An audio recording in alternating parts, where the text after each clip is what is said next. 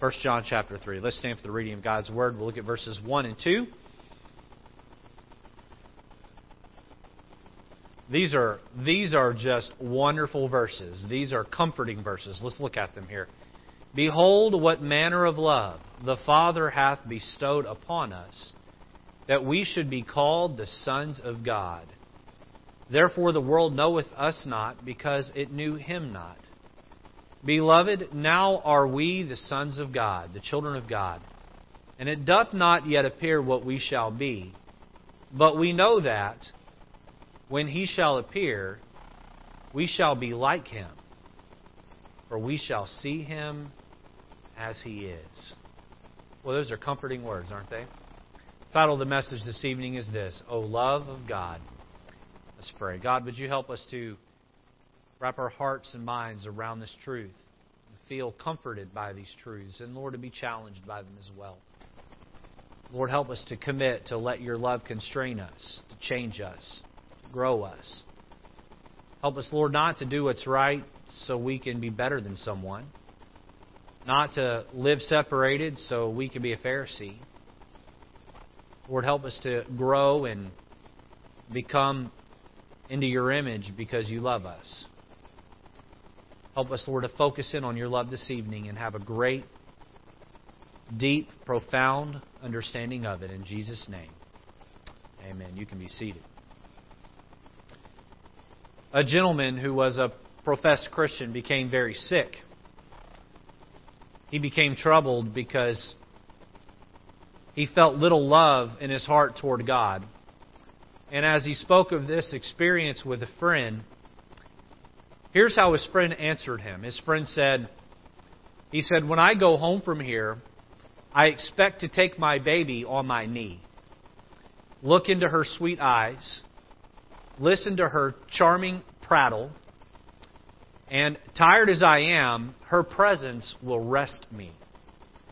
For I love that child with unterrible tenderness. But she, the baby, loves me little. If my heart were breaking, it would not disturb her sleep. If my body were racked with pain, it would not interrupt her play. If I were dead, she would forget me in just a few short days.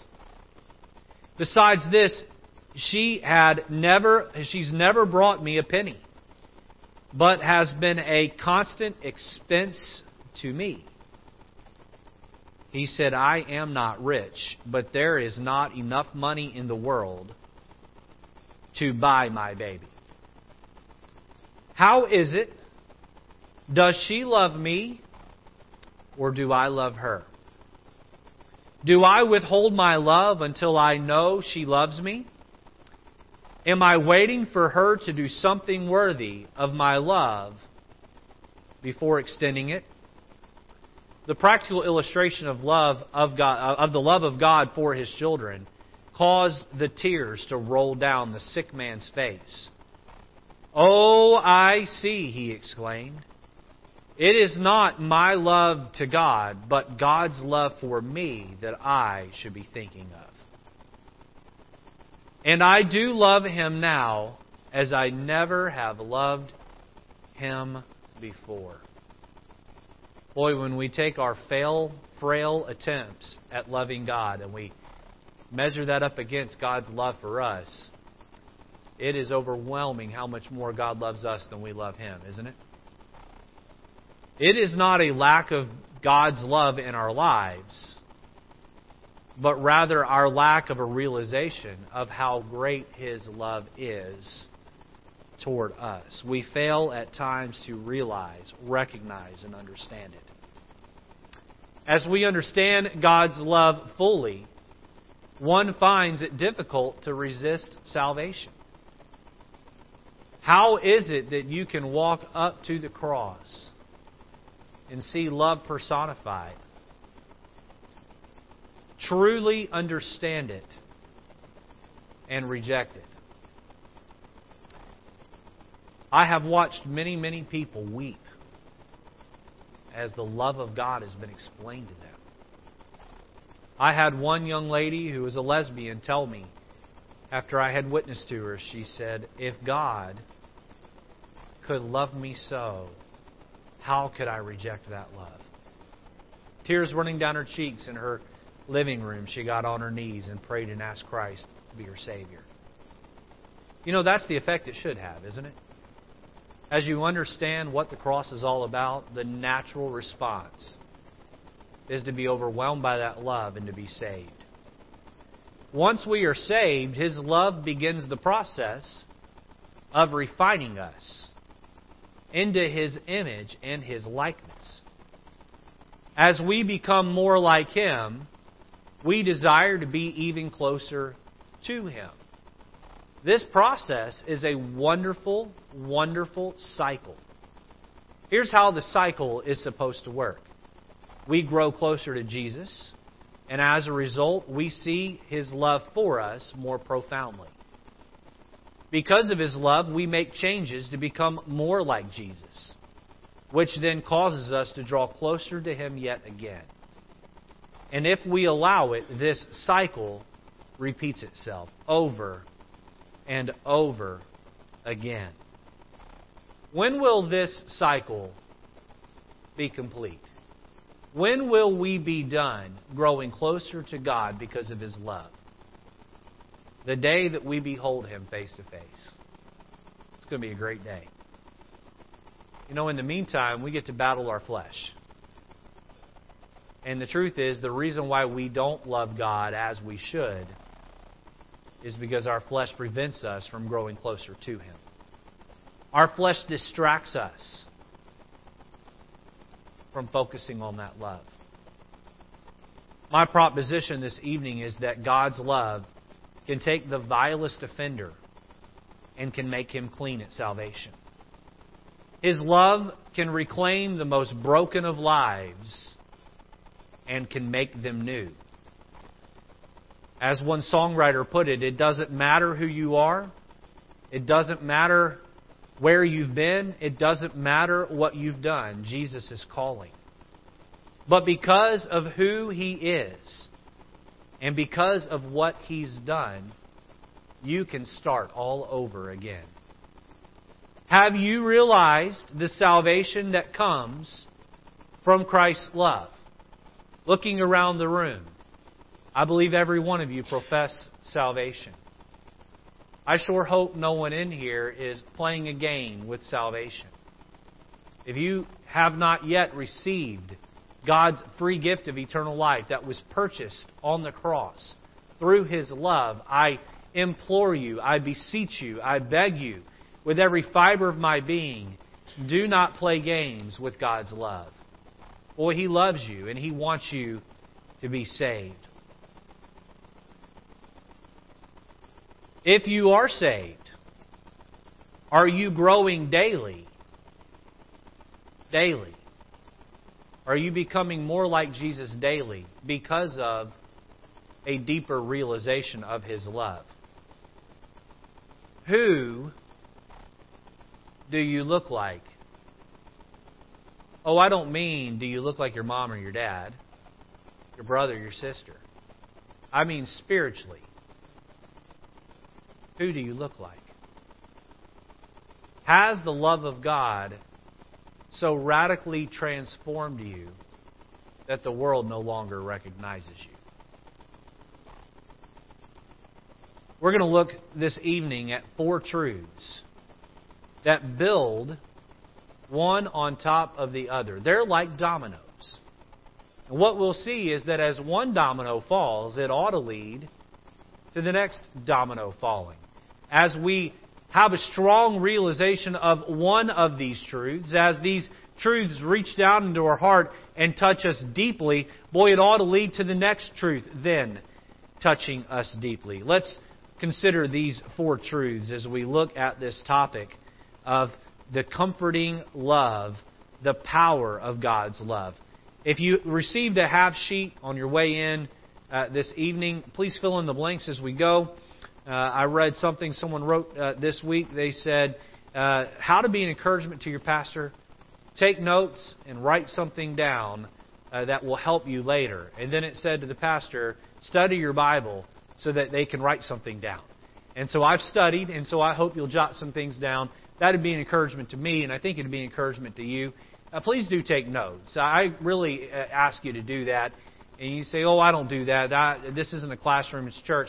I understand that. But you want to make sure you get something that you can hang your spiritual hat on and grow thereby. So let me encourage you to do that. Number one, notice His affection. Speaking of, of God, speaking of our Father, His affection. Look back with me at 1 John chapter 3 and look at the beginning of verse 1. Behold, what manner of love the Father hath bestowed upon us. What manner of love.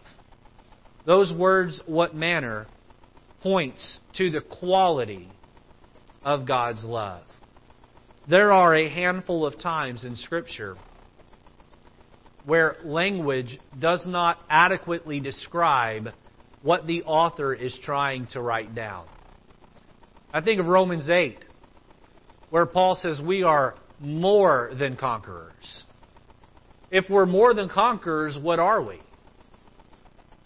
There is no word. I think of Hebrews 4:12, the word of God is quick and powerful and sharper than any two-edged sword. Well, well how sharp is it? Well, language cannot describe how sharp the word of God is. 1 John chapter 3 verse 1. Or rather, first, Psalm chapter 8, David says, What is man that thou art mindful of him? David is at a loss of words to explain how that a powerful, omnipotent God could love such a puny, finite person, a human.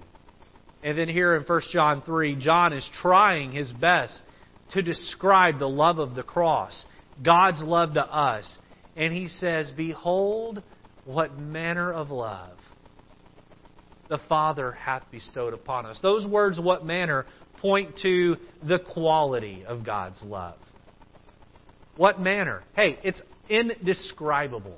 It's indescribable. Boy, I, am not a wordsmith. Sometimes I stumble over my words and I, I use filler words because I get stuck and sometimes my words fumble out of my mouth all wrong and the longer I speak publicly, hopefully the better I'll get at this thing. But can I tell you that if I was a wordsmith and I was oratorically superior to the average man and I could wax eloquent, there are no words that could be strung together to describe the quality of God's love for us.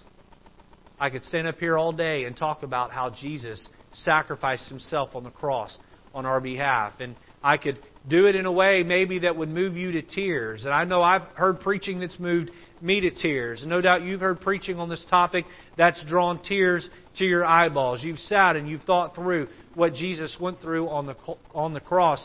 There is no way to put in words the quality of love that God has given to us. Behold, what manner of love. Behold how powerful that love. And not only do we see the quality of God's love, but we see the quantity of it. Look back at verse 1. Behold what manner of love the Father hath bestowed upon us. The Father hath poured down upon us. How many of you enjoy real, authentic maple syrup? The real deal. My neighbor came over yesterday, and you have to understand, my neighbor is a is a redneck. You didn't know Connecticut had rednecks. My neighbor is a redneck. He has chickens in his backyard. Um, he has bees that he takes care of. He has, uh, let's see, he he turned his garage into a butcher shop, and he processes deer uh, uh, for people who bring them to him, and turns that into food for people's homes. And my dog went over into his yard one day and brought over a large, bloody deer bone and sat in the front yard and chewed on that thing. And my wife about had a conniption fit. What is that thing? I'm not touching that animal. Get that out of here. And, and the kids thought it's a, it's a chicken. He's, he's brought a chicken bone home. It was a deer bone. Uh, but my my neighbor, he, you have to understand that he, his wife works, he stays home and takes care of the children, and and then he does this butcher shop thing. He found a maple tree that's 80 years old in our backyard, right behind uh, where our properties meet. There's a maple tree 80 to 100 years old. He got permission from the the owner of that property, and he tapped in and he got maple syrup out of that tree, and he refined it, and he brought me over a cup about that big. And I cannot wait for my wife to make pancakes again. I'm going to pour that thing. They're not getting any. I'm. Behold, what manner of love. Um, when I think of those words, hath bestowed upon us, I imagine God in heaven taking His love and just pouring it down on us until we are saturated full of God's love. Imagine, if you will, that you've got that, that, that runny maple syrup and you've got a stack of pancakes and you just keep pouring and pouring and those spongy pancakes just absorb until they're full and overflowing and it's running off the plate. My friend, behold what manner of love the Father hath poured down all over us. He hath bestowed upon us. Somebody maybe came in this evening discouraged and down. They feel hurt. Uh, they feel as though they don't have answers for life's problems. And what happens, my friend, is we get focusing on those problems instead of focusing on God's love. And I would just ask you for a few minutes to take your attention off the negativities in your life and focus in on how God, even today, has richly poured His love all over you. Now, some of you here this evening, you got saved because someone dangled you over hell. You were scared to death of going to hell, and you ran uh, to the foot of the cross and you begged Jesus to save you. How many of you would say that? Uh, so, uh, well, let me just uh, finish the thought. Some are saved because of fear of hell, others are saved because they're so overwhelmed by God's love. And both are a fine way to be saved. Jude uh, 22 and 23 gives us those two methods. Some are saved as of by fire, others are saved by compassion. How many of you are of the as of by fire camp? You are scared to death. You're going to split hell wide open. How many of you here uh, got saved because God's love so profoundly moved you that you could not resist that love? Hold your hand up and keep them up for a minute. All right? Those of you with your hand up, I want to ask a favor of just a handful of you. Some of you are like, I don't publicly speak, so my hand's going down. Hold them up for a minute. I would like for two to four of you to take a minute to two minutes. Pastor Morales is going to come around with the mic. And I just want you to share, if you could, if you're open to it, uh, I would like for you to share how it is that you got saved. Real brief, that moment when God's love so overwhelmed you, it brought you to that point of salvation. Do I have a volunteer someone who would be willing to share that moment where God's love so overwhelmed them that they bowed their head to be saved. Is there one? We got folks pointing at people. You don't point, you're going to get called on. Anybody? Brother Russo? And if I, we could have a second, we'll get you the mic next. No one wants to be first. Well, um, speak right into it. So we okay. I was involved with uh, some crime, and uh, very. Uh, I, uh, let's put it this way: the night I got saved, uh, someone did not lead me in the Lord's Prayer as we such do oftentimes. Um, my cousin was talking to me about the Lord, and suddenly I felt the presence of Jesus. And uh, I was so overwhelmed by that. And I remember saying this You mean to tell me that you've been here all the time and I never knew it? And I remember at that, for a flash of times in my life where I'd gotten into deep troubles and I'd said, Lord, just please get me out of this, and I promise I'll do this and that, and whatever. The verse that always comes to my mind is, In Him we live and move and have our being, and God is very close. People oftentimes don't know it. But um, the presence of God, in the presence of God, there's joy. I mean, once I saw His, felt His presence, there was just nothing else I ever wanted. Amen. That could compare. Amen. Amen. Is there at least one other that would share about how God's love moved you to a point where you, you couldn't resist His salvation, His gift of salvation? Anyone else? Brother Bob, take a minute or two and explain that to us. Bring us to that point. I remember uh, an airman Hopper who witnessed to me. Uh, I was his superior, but uh, he, when when he got through speaking, I said, "Look, I was born Catholic. I'm going to stay Catholic, and I'm going to die Catholic." I kind of yelled at him. so he kind of got shook up. but anyhow, he invited me to come to hear a missionary speak. And uh, that day I went in there. I heard the preacher or the uh, missionary speaking, and I knew it was truly the Word of God. I've been searching about the Word, but I never could find the answers that I was looking for. But when this preacher started speaking, uh, peace came over me about the Word of God. And I literally froze in the chair. I couldn't move. But it was a, a relief. So I asked if I could come again. So I came to the second service. This time the pastor was there. And I remember what he said about asking. And that night I went to the barracks and I was upset because I didn't know what religion was the right religion. Here I'm Catholic. I lived with the Jews for uh, seven years, and I've been confused with religion. And so then I remember what the missionary said. This is 2, 2 o'clock at night. My roommate had shipped out uh, temporarily. And so I was there at 2 o'clock in the morning. And, and I remember the pastor saying, That's all you have to do is ask. And John 3:16 went before my head. I knew it Amen. by heart. And I, it, it just stuck with me. And then I got the peace that came over me that that's all you have to do is ask. And so I asked him that night. Amen. I literally got up out of bed. I danced around the floor. I couldn't wait to go back to Connecticut. I was in New Hampshire then. I, I came back to Connecticut to tell my family, although they didn't take it that well, and I got ex- I got excommunicated from the Catholic Church. But anyhow, that's how it happened. Amen. Was there one other? Brother Mike, take a minute or two. Tell us about how God's love t- tr- uh, transforms your life. Right, my uh, many many years ago, my wife and I went on a marriage encounter weekend, and it's to make uh, good marriages better. That's what they uh, they said. We were both Catholics at that uh, particular time, and it was hosted by uh, the Catholic Church, and they had other married couples there that gave their testimonies on how God changed their lives.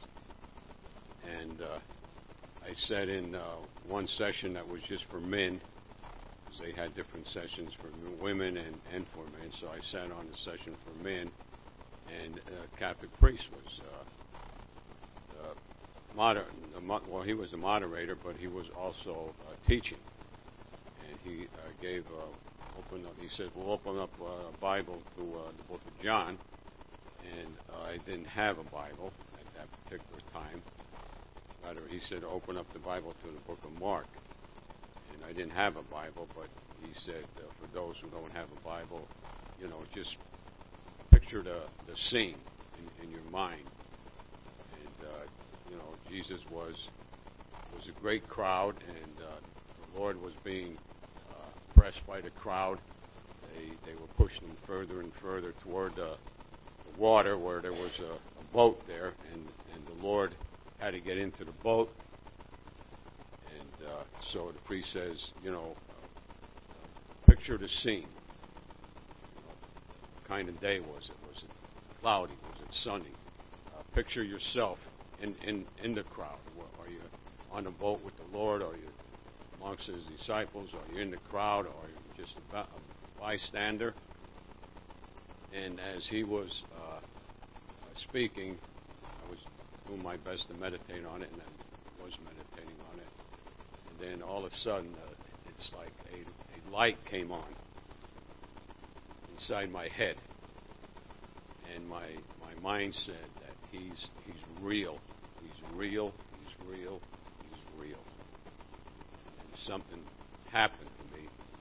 I knew something came inside, and I was you know ignorant of the Bible and uh, biblical terms and stuff like that. But I, I knew in my heart that that from that moment on, I was not the same person Amen. that I was Amen. when I walked in there. Amen. Gradually, as I grew in the Lord and the Bible, my sister gave me a first Bible. And my my uh, verse was uh, any man who is in Christ is a new creature. New creature. Amen. Oh, Thank you for sharing about that, Brother Mike. Isn't it great how that God's love reaches down to the vilest of sinners and, and can save us? We see number one, his affection. Number two, notice our adoption. Look at 1 John chapter 3 and verse 1. Behold, what manner of love the Father hath bestowed upon us. What, what is the result if you follow through on God on the affection of our Lord, His love? Look here. That we should be called the sons of God. William Dixon lived in a small town in England. He was a widower who had also lost his only son to death. One day he saw that the house of one of his neighbors was on fire. Although the aged owner uh, was rescued, her orphaned grandson was trapped in the home in the blaze. Mr. Dixon climbed an iron pipe on the side of the house and lowered the young boy to safety. His hand that held onto the pipe was badly burned in the process. Shortly after the father, the young boy he had saved, the young boy's grandmother died. The townspeople wondered who would care for the boy. Two volunteers appeared before the town council to try and adopt the young man. One was a father who had lost his son and would like to adopt the orphan as his home. William Dixon was set to speak next. But instead of saying anything when he got up in front of the council, he just held up his scarred hand from that fire. He didn't say a word. He just held up that scarred hand. When the vote was taken, the boy was given to Mr. Dixon. Jesus holds up his nail scarred hands and he says, I died to rescue you. I want to adopt you. I want to take you away from being a child of the world to being a child of the King. Now, please hear what I'm about to say. Catholic doctrine teaches that everyone is a child of God. Oh, no, my friend, that is not true. You are not born in the family of God. You must make a choice to believe in the man who holds up his nail scarred hands and say, I believe in Jesus. He is the way, the truth, and the life, and He wants to adopt you into His family. You see, His affection, when fully understood, should lead to your adoption.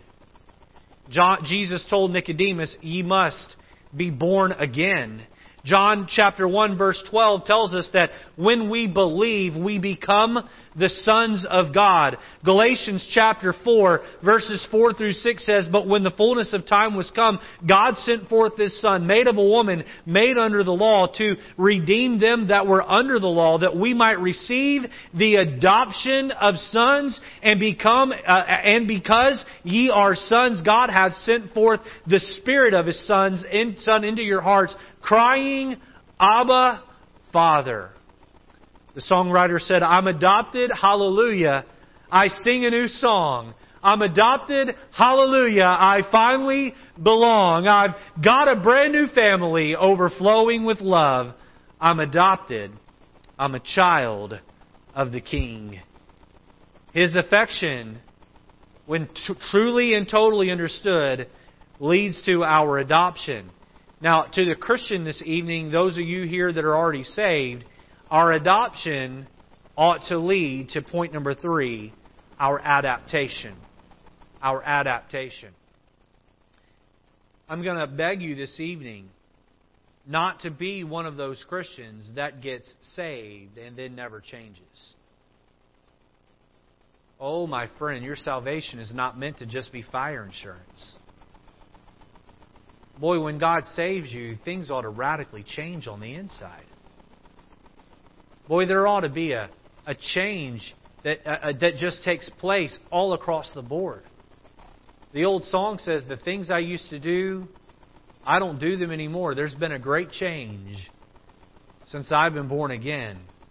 Amazing grace, how sweet the sound that saved a wretch like me. I once was lost, but now I'm found, was blind, but now I see. His grace reached down and lifted me up high. I was on a path headed for hell, and now I am royalty. I don't understand how a God so divine could lower himself to a life such as mine and consider me worth every minute of time to rescue a sinner like me. When I think of my Savior alone on that cross, I know without Him that my life would be lost if He had not been willing to suffer the cost to rescue a sinner like me. To rescue a sinner like me, Lord. To rescue a sinner like me. He abandoned His throne and His kingdom above to rescue a sinner like me. My mind is so limited that I cannot see the reason he died and arose just for me. So unworthy was I, yet he gave willingly to rescue a sinner like me. He gave his life for you. Now he wants you to live your life for him. He gave his life for you. Now He wants every fiber of your being. He wants every corner of your heart. He wants every ounce of who you are. He wants you to live for Him. You are now in a new family, and so now you must follow some new house rules. He has called his chi- he has called his chi- his children to change everything. Let's look at just a few of these new house rules here quickly. Letter A, notice our companions should change. Our companions should change. There was a sailor who, during World War II, was as rough as they come. He lived a, a lifestyle of a reveler. He cussed like a sailor. He drank like a sailor. He lived the party life. One day, this young man while uh, out in uh, fighting in the European European war front had a near death experience that rattled him hard. He made his way to the chaplain, and the chaplain, who was a Christian man, opened his Bible and showed this young sailor how to be saved.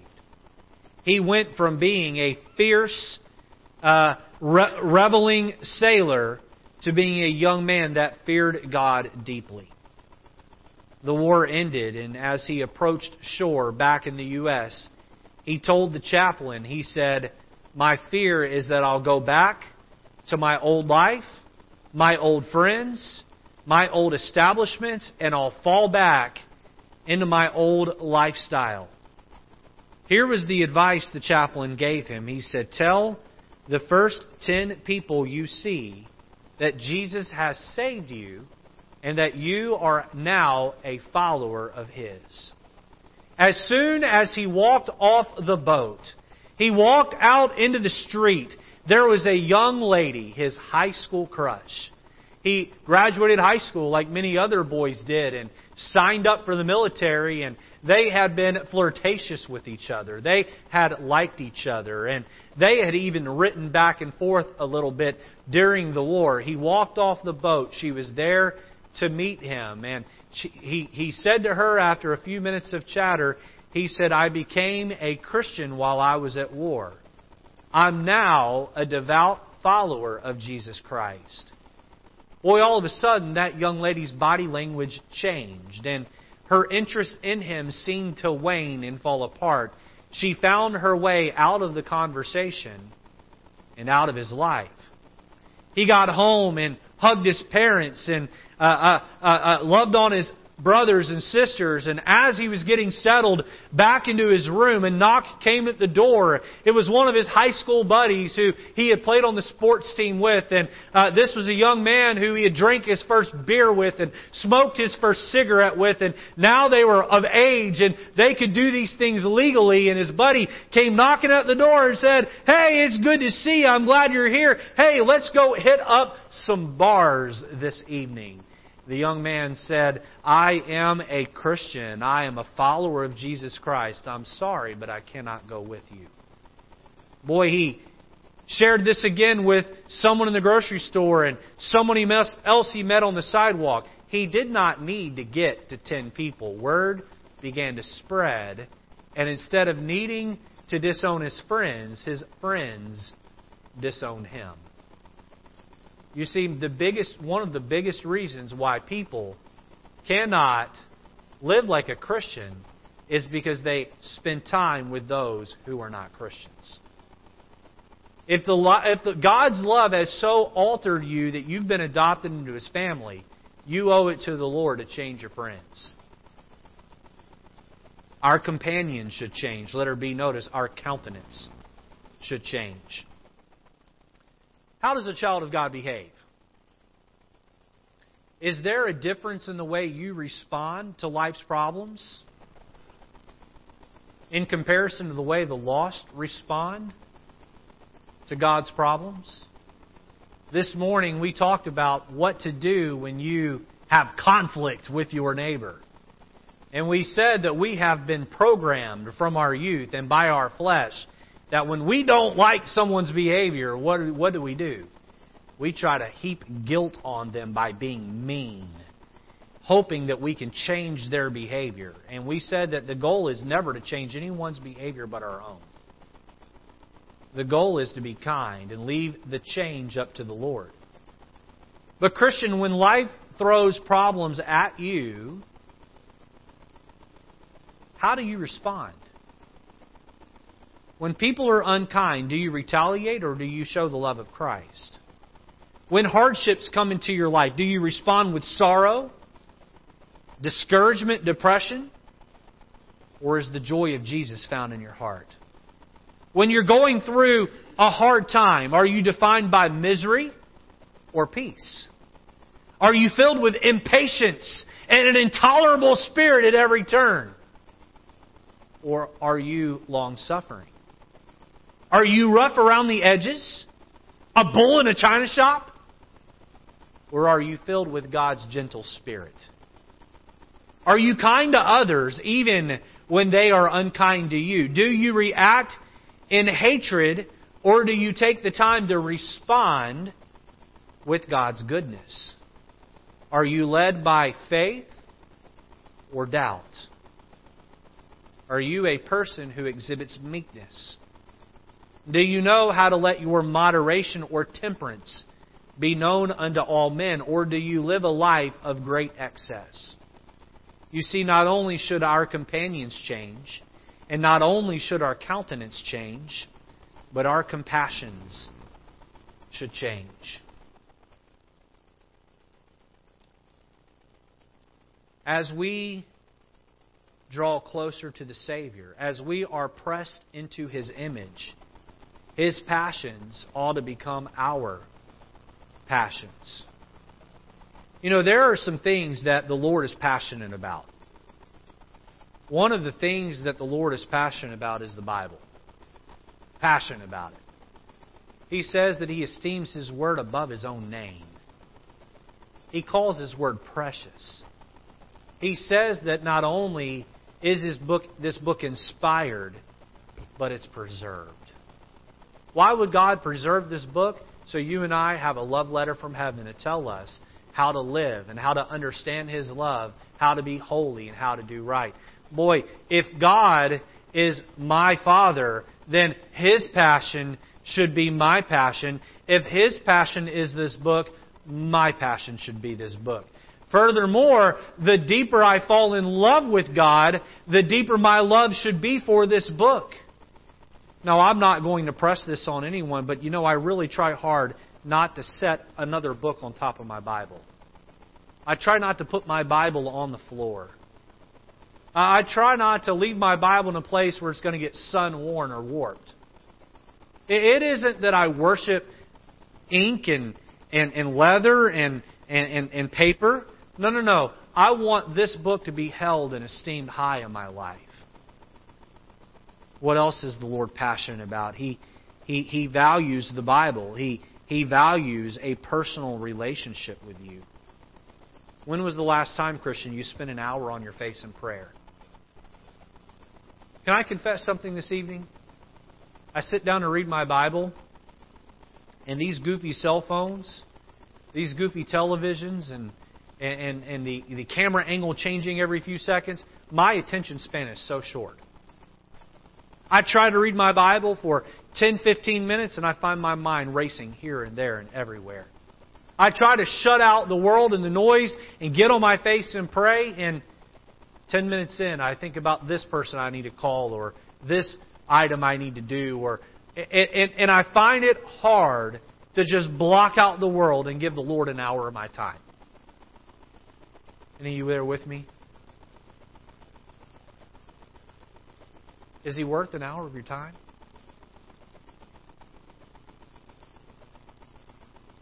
He sacrificed his son on the cross for you. Just like that dad bouncing that baby on his knee, the baby gives so little love back. God just keeps on loving you regardless of how you respond. Boy, he's worthy of our love. He's worthy of our time. He's worthy of us reading this Bible every day and spending time with Him in prayer. He values the Bible. He values a personal relationship. He values your holiness. Boy, I have been guilty of standing behind this pulpit with the wrong spirit hammering holiness on your heads. You know why it is that you are to be holy? You are to be holy because God loves you. His love ought to purify our hearts. We're going to look at that in greater detail next week when we get into verse 3 and 4.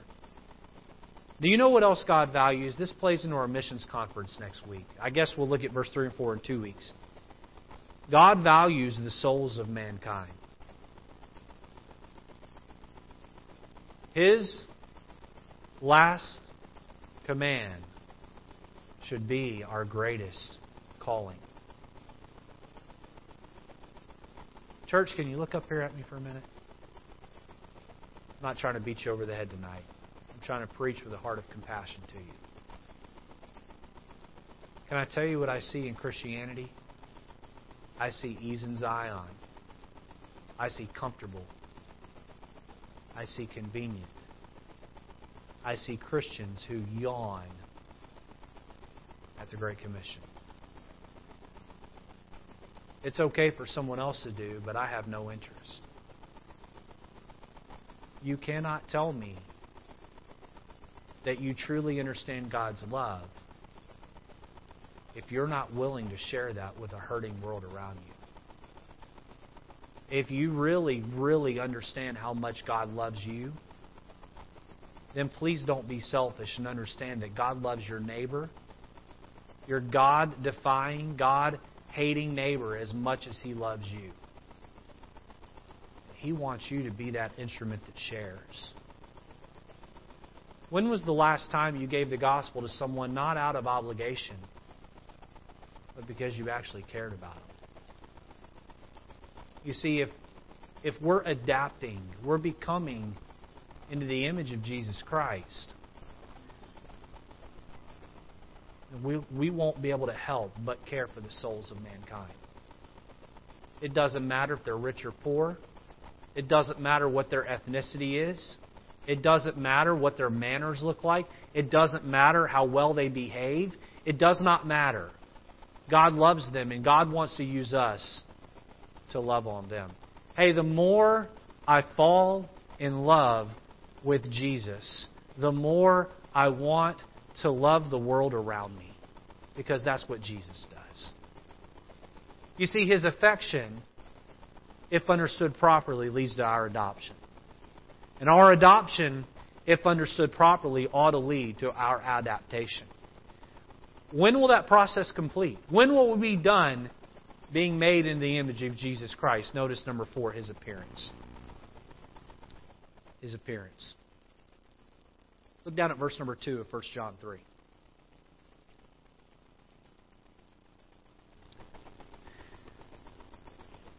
What a beautiful verse. Behold, now are we the sons of God. Hey, that's something we rejoice over. And it doth not yet appear what we shall be. But we know that when he shall appear, we shall be like him for we shall see him as he is. To whom are we adapting, assimilating? To whom are we becoming?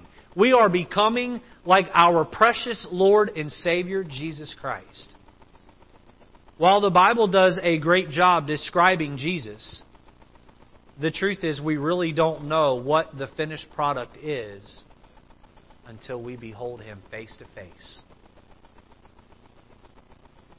Christian, we will look into the eyes of Jesus one day, and then we will look down at ourselves, and we will be amazed at how much we will have instantly changed.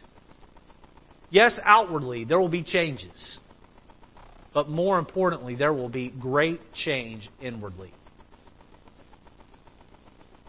We know that there will be no more sin nature, no more sadness or sorrow, no more sickness, no more strife.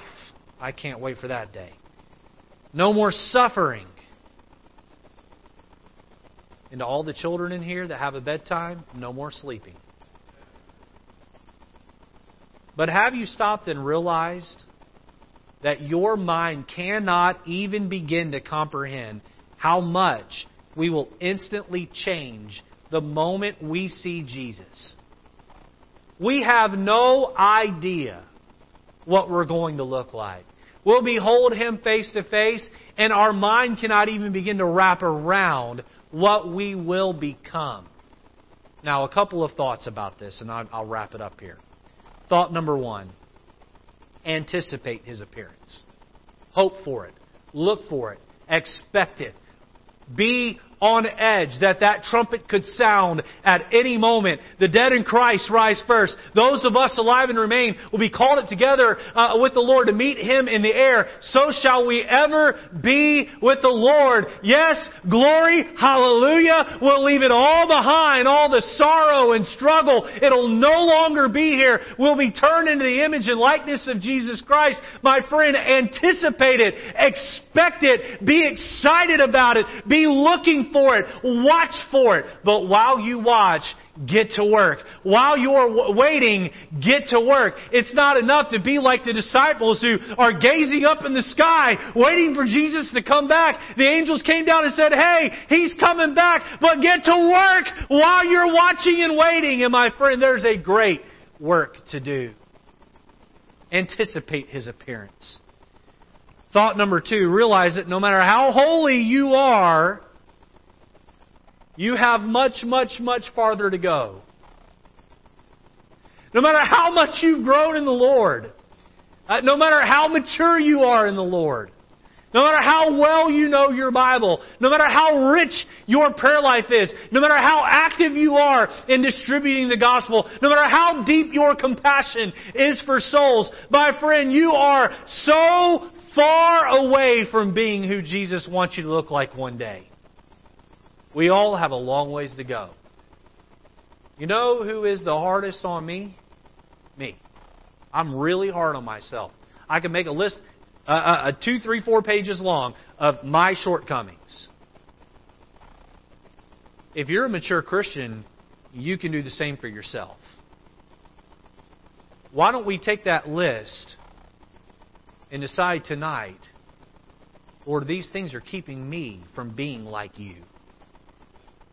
I don't want to work harder to be like you. I want to work harder to understand your love so that I will be like you. Behold, what manner of love the Father hath bestowed upon us. We should be called the sons of God. We don't know what we're going to look like at His appearing, but we know this. We're going to behold Him face to face. Let's go back to 1 John 3 1 and 2. Let's read these verses through together out loud and we'll have our invitation. Ready?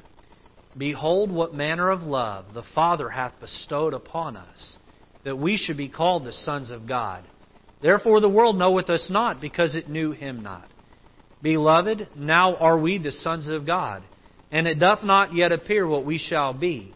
But we know that, when he shall appear, we shall be like him, for we shall see him as he is. Lord, help us this evening to understand this passage. Or may we be challenged. to adapt. Or may our companions be right. May our countenance be right. May our compassions be right. Or put your finger on areas in our heart that are not yielded, that have not yet radically been changed by your love. Lord, help us to realize your love and be radically changed by it. In Jesus' name.